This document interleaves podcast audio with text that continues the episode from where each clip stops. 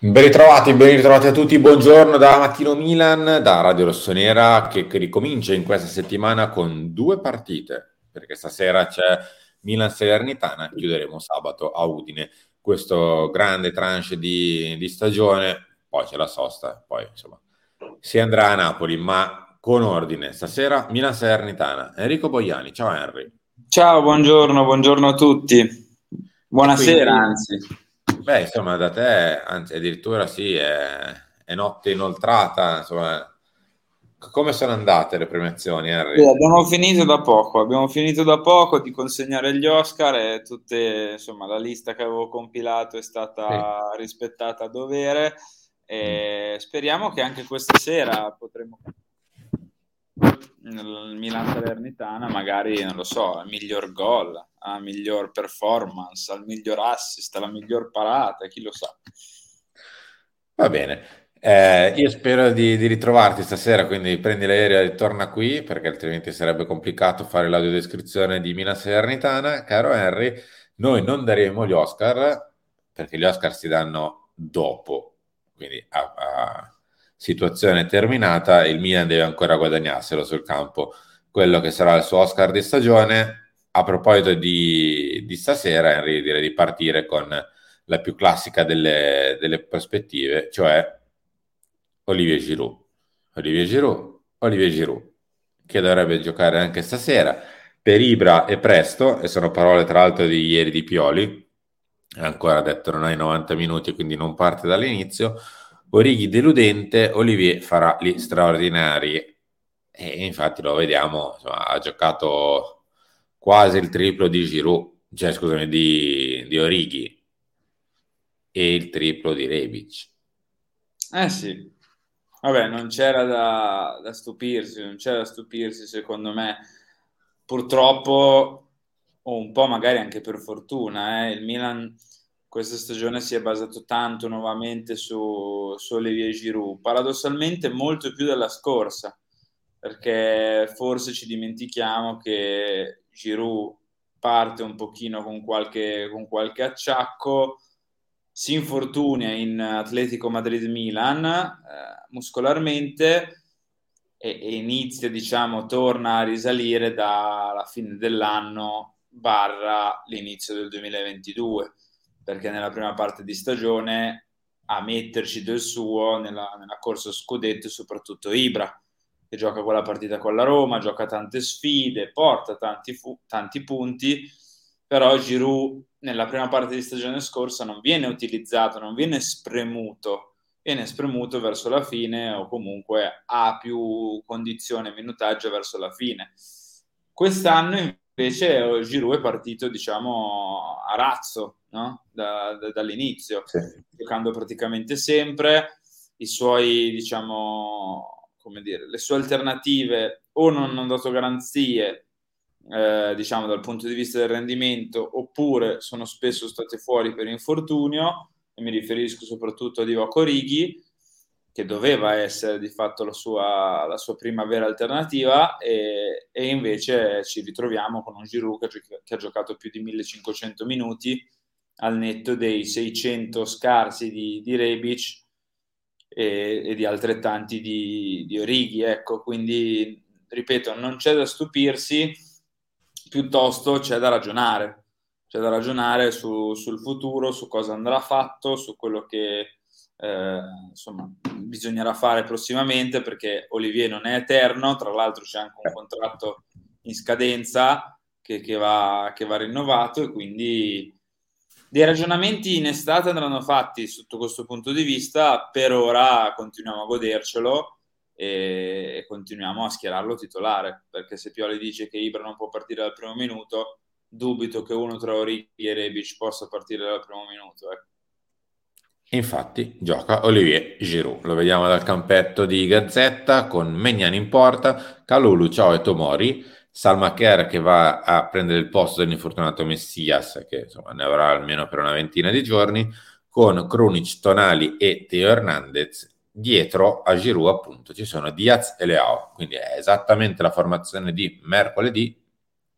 Quindi no Benasser, no Kier, no Calabria e no Messias per questioni di carattere eh, muscolare, però come detto, squadra che vince non si cambia, il mister non fa il minimo turnover, sostituisce soltanto chi si è infortunato, per il resto non ci sono cambi. Quindi né Calabria, come detto, né Kier, né Benaser, né De Ketelare, né Orighi, né Rebic, eh, chi poteva essere ancora della partita. Eh, boh, basta, penso. Questi, questi 4-5 nessuno di questi va in campo. Sono tutti, li vedete ah, lì sotto. Comunque... Sono tutti qua. Comunque, per, per, quanto mi riguarda, è giusto. Cioè, hai, sei sulle ali dell'entusiasmo con 11 ragazzi, perché alla fine anche i cambi non sono stati tanti, non è che ti abbiano portato chissà che cosa contro, contro il Tottenham, 11 ragazzi che volano un po' sulle ali dell'entusiasmo, che hanno giocato comunque mercoledì, sono già passati giovedì, venerdì, sabato, domenica, praticamente 5 giorni. Per me ci sta che giochino sempre gli stessi, contando che poi avrai, giocherai sabato, quindi passeranno altri 5 giorni e magari lì prima della sosta puoi pensare magari a reinserire Benasser o a dare un turno di riposo a qualcuno. Credo che, che, sia la scelta migliore, ecco, anche perché i tre dietro, anzi i quattro dietro, perché ricordiamoci che Magnan è tornato e sta facendo la differenza, voglio ribadirlo ogni tanto eh perché non l'abbiamo detto per un sacco di tempo. Dicevo, i quattro dietro sono intoccabili secondo me in questo momento, hanno anche tra di loro un'alchimia che, che sembra funzionare molto bene. Eh, Salma Kerr ha provato di più quel ruolo lì, lo ha già fatto eh, nei quattro di centrocampo e quindi per me è in vantaggio su Calabria in questo momento e evidentemente anche per Pioli. Teo non lo sposti. In mezzo forse potevi provare a reinserire eh, Benasser. In, in questo momento è molto difficile togliere questo Krunic. E forse... Ah, però mi son, cioè, sono d'accordo anch'io, eh, insomma, Crunici ci può stare tranquillamente eh, stasera. Eh, tra l'altro il centrocampo della Sernitana un po' di fisico ce l'ha, quindi probabilmente un, una mano da Crunici te lo eh, te, li vai anche a chiedere. Però, insomma, sono rimasto un po' sorpreso, onestamente sì. Non ti dico che sia un errore, però la sorpresa un po' c'è perché Isma l'abbiamo visto tornare a Firenze non in maniera impeccabile, ha fatto un'ora di gioco a un ritmo base, diciamo così, ha fatto un 20 minuti circa a Londra, ma probabilmente io me lo sarei aspettato per rimetterlo un po' in ritmo. Evidentemente in questo momento, come ora, dopo torniamo qua, come dice lo stesso Pioli, dobbiamo andare in Champions, cioè la priorità adesso non è nemmeno quasi recuperare il minutaggio di Isma, e andare con la formazione migliore. Ma infatti, cioè io credo che questi ragionamenti vadano fatti sia per Benasser, che se Krunic ti dà più garanzie in questo momento, e magari Benasser ti può essere utile anche dalla panchina, è giusto che, giusto che vai così, ma lo stesso ragionamento lo, lo possiamo spostare più avanti. Cioè, non c'è Leao inceppato che tenga, non c'è un De Ketelar da ritrovare che tenga, non c'è non c'è uno Giroud che deve riposare che tenga, cioè è giusto che giochino i migliori, non puoi permetterti in questo momento, e ti dirò Simo, anche dopo questa giornata che ha visto cadere tutte le altre in corsa con te, tranne, tranne la Juve, eh, non, non, puoi neanche permetterti di buttare via la giornata per ah, testiamo Righi che deve essere l'alternativa di Giroud, ah, vediamo se De Ketelaere si sblocca, ah, vediamo come sta Benasser. No, non è questo il momento di, di, di, fare queste cose. La stagione è in un punto cruciale, secondo me.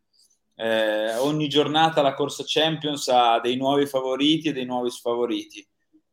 Questa cosa per me è negativa, nel senso che bello il quarto di finale di Champions League, Mm. Però tu l'anno scorso hai vinto lo scudetto, cioè non puoi paragonarti alla Roma, alla Lazio, al limite forse con l'Inter che se l'è giocato con te lo scudetto, però non mm. puoi essere ogni giornata a fare l'altalena come fanno le altre squadre che l'anno scorso erano non uno, non due, ma forse tre gradini sotto di te.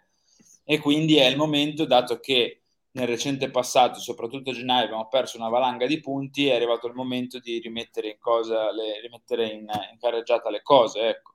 Quindi eh. io penso che sia giusto, come dire, battezzare quegli 11-13 e, e, andare con quelli. Poi, ovviamente, le partite sono tante, se, se le cose si mettono in un certo modo o in un altro e devi inserire qualcuno dalla panchina, devi far rifiatare qualcuno o qualcuno viene squalificato o, infortunato, allora sì che puoi fare dei cambi, però la scelta iniziale io oggi la condivido, ecco, sono, sono ah, credo che... tanto contro Pioli, oggi condivido quest'11. Credo che l'idea sia proprio questa, cioè mancano due partite prima della sosta e quindi Salerno, Salernitana anzi, Salernitana e Udine si giocano con quelli che in questo momento vengono reputati gli 11 migliori, senza nessun tipo di retropensiero di, di altro tipo, si cercano di fare questi sei punti che ti possono permettere di andare in sosta un pochino più tranquillo, no, però con qualche sicurezza in più e poi da, da, Napoli in poi ricominci magari a far girare qualche giocatore in più, visto che poi arriveranno i quarti, eccetera, eccetera. Quindi credo che sia questo il ragionamento. In questo momento la cosa prioritaria è sei punti nelle prossime due, come vengono, vengono, quindi con i migliori in campo e poco altro. Al di là di tutto, Henry, c'è anche un avversario. Sì. Che va in porta con Ochoa, Dani Luke, Giomber e Pirola in difesa, con Mazzocchi e Bradaric sugli esterni, Cernegoi e Koulibaly a centrocampo, con Dia e Candreva dietro Piontek, praticamente sono a specchio. E quindi sì. vedremo una partita probabilmente un po' combattuta dal punto di vista fisico, speriamo di prevalere dal punto di vista tecnico, cosa che insomma ci, ci dovrebbe sì, contraddistinguere un po' molto. Molto, come dire, carico, mm. eh, ha detto che è stata la miglior settimana di lavoro da quando è arrivato, ci credono, gli servono dei punti perché la lotta per, per non retrocedere non è affatto chiusa e quindi bisogna vincere, cioè no, io non No, que- questa sera, ripeto, capisco l'avversario, capisco la fisicità, però se dopo la giornata che è stata, che ha visto l'Inter cadere a Spezia, tra l'altro mandiamo un saluto a Daniel Maldini, Daniel. Ehm, che ha visto la Lazio pareggiare a Bologna, eh, la Roma cadere all'Olimpico, l'Atalanta che è stata battuta dal Napoli, cioè tu devi fare tre punti, non ci sono alternative stasera, eh. non ci sono veramente alternative. Anche perché, come scrive Gazzetta, Henry, la Juve c'è. Eh, la Juve c'è, sì. Eh, bisogna stare attenti prima che qui Ho anche dai, dai, dai, dai. per Rabiot in questo momento, avendocelo contro al Fantacalcio e avendo praticamente vinto prima della partita della Juventus. Però sì, c'è, c'è, c'è, c'è, c'è, del... sorrisino. C'è no. eh, c'è, sta facendo punti, non gioca benissimo eh perché anche, cioè, non gioca proprio, perché anche ieri ci Però ha fatto 4 gol. Però fa 4 gol, esatto. E eh. senza la penalizzazione sarebbero comodamente al secondo posto, quindi, quindi bisogna eh. comunque tenerla in conto questa cosa. Eh. Per quello dicevo... Prima che poi a un certo punto ci risvegliamo che quei 15 punti non ci sono più, o meglio, li ridanno, eh, e poi sono problemi, eh, perché a quel punto uno se lo prende il Napoli, gli altri tre se la giocano Milan, Inter, Roma, Lazio e Juve.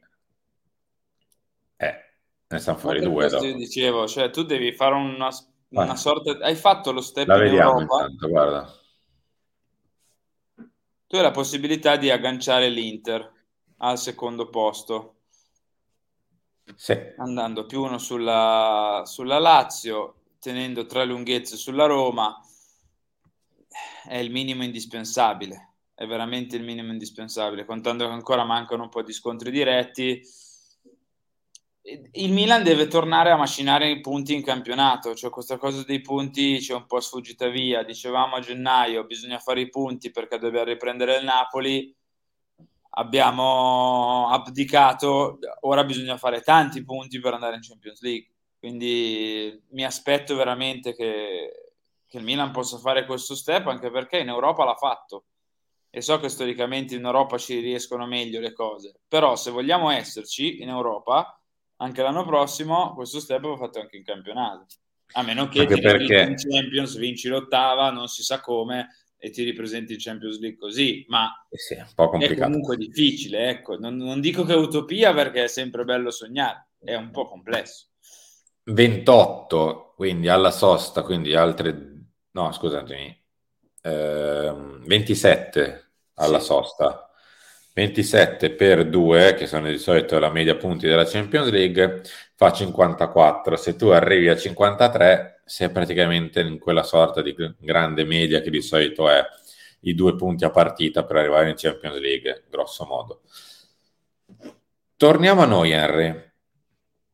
Chiudiamo con chi in Champions League ci dovrebbe riportare e magari anche andare, far andare un po' più avanti. Questo è da Gazzetta dello Sport. Sarebbero, uso il condizionale, le richieste di Raffaele Leao per rinnovare. Quindi, vabbè, fi- fino a lì ci eravamo arrivati. 7, 7 e mezzo l'ingaggio e non ci, ormai quello è. Due di bonus alla firma, che questi onestamente non, non li ho capiti, più l'aiuto del Milan a pagare il risarcimento allo Sporting, che insomma, non è detto che sia esattamente 19,5, ancora non sappiamo come se lo divideranno, però eh, chiede l'aiuto del Milan per pagarsi la multa, che come abbiamo sempre detto farà da discriminante. Per me a queste cifre non rinnova. È un po' too much. Per- se sono effettivamente queste le richieste di Leao, la vedo molto complicata. Posto che per me, per il giocatore che è, per il potenziale che ha e per tutte le cose che abbiamo sempre detto, un giocatore come Leao lo devi rinnovare, punto, e poi vedi, perché ha e avrà sempre mercato. Però anche per, per il rendimento che ha avuto in questo 2023, io dubito che il Milan metta sul piatto 9 milioni e mezzo più i 19 della multa. Ecco, la vedo, la vedo un po' complessa. Dipende, dipenderà tanto da, da Rafa, dipenderà tanto dal Milan. Eh, poi la verità in, questi, in queste situazioni sta sempre nel mezzo. Effettivamente queste richieste sono tanto alte, tanto tanto alte. Il punto qual è, Simo? È sempre lo stesso. Cioè, se il Milan capisce entro una certa data, sottolineo col rosso, lo evidenzio con l'evidenziatore, lo cerchio di blu, eh, gli faccio una foto, la stampo e l'appiccico sul frigorifero. Se il Milan capisce entro una certa data che questo rinnovo è infattibile, bisogna venderlo perché tu è passata con Cialanolu e Donnarumma e Romagnoli che non ti avrebbero, forse Donnarumma, ma non ti avrebbero fatto fruttare chissà che cosa. È passata pure con che sì, che forse qualcosina un po' prima te la poteva far fruttare un giocatore come Leao, perderlo a zero non, non deve essere un'opzione, non deve essere un'opzione. Caro Harry, noi siamo arrivati in chiusura, ci ritroviamo come al solito per tutti gli appuntamenti del lunedì, ma con delle differenze rispetto al solito. Perché? Perché tra poco parte Chiama Milan, come al solito, ci sarà Lunch, come al solito, alle 13, come al solito anche c'è il talk alle 16, ma non c'è filo rosso-nero per ovvi motivi, perché alle 19.45 inizia il pre, alle 22.45 il post di Milan Salernitana. Ci ritroviamo quindi per tutta l'intera giornata, caro Henry, ciao! Ciao, io torno, prendo l'aereo sperando di arrivare per, per Milan Salernitana di stasera e vi porto delle statuette, dai, vi porto le repliche, quelle che diamo ai, al pubblico quando entra. Mi raccomando, lasciate mi piace, scriveteci sotto nei commenti la vostra sulla formazione, in un cambio, non cambi, le richieste di Leao, iscrivetevi se non l'avete ancora fatto, attivate la campanella e se vi va abbonatevi. Grazie a tutti per essere stati qui con noi. Henry, dia pure al signore lì dietro che può tornare a muoversi. Per il resto, a dopo. Ciao.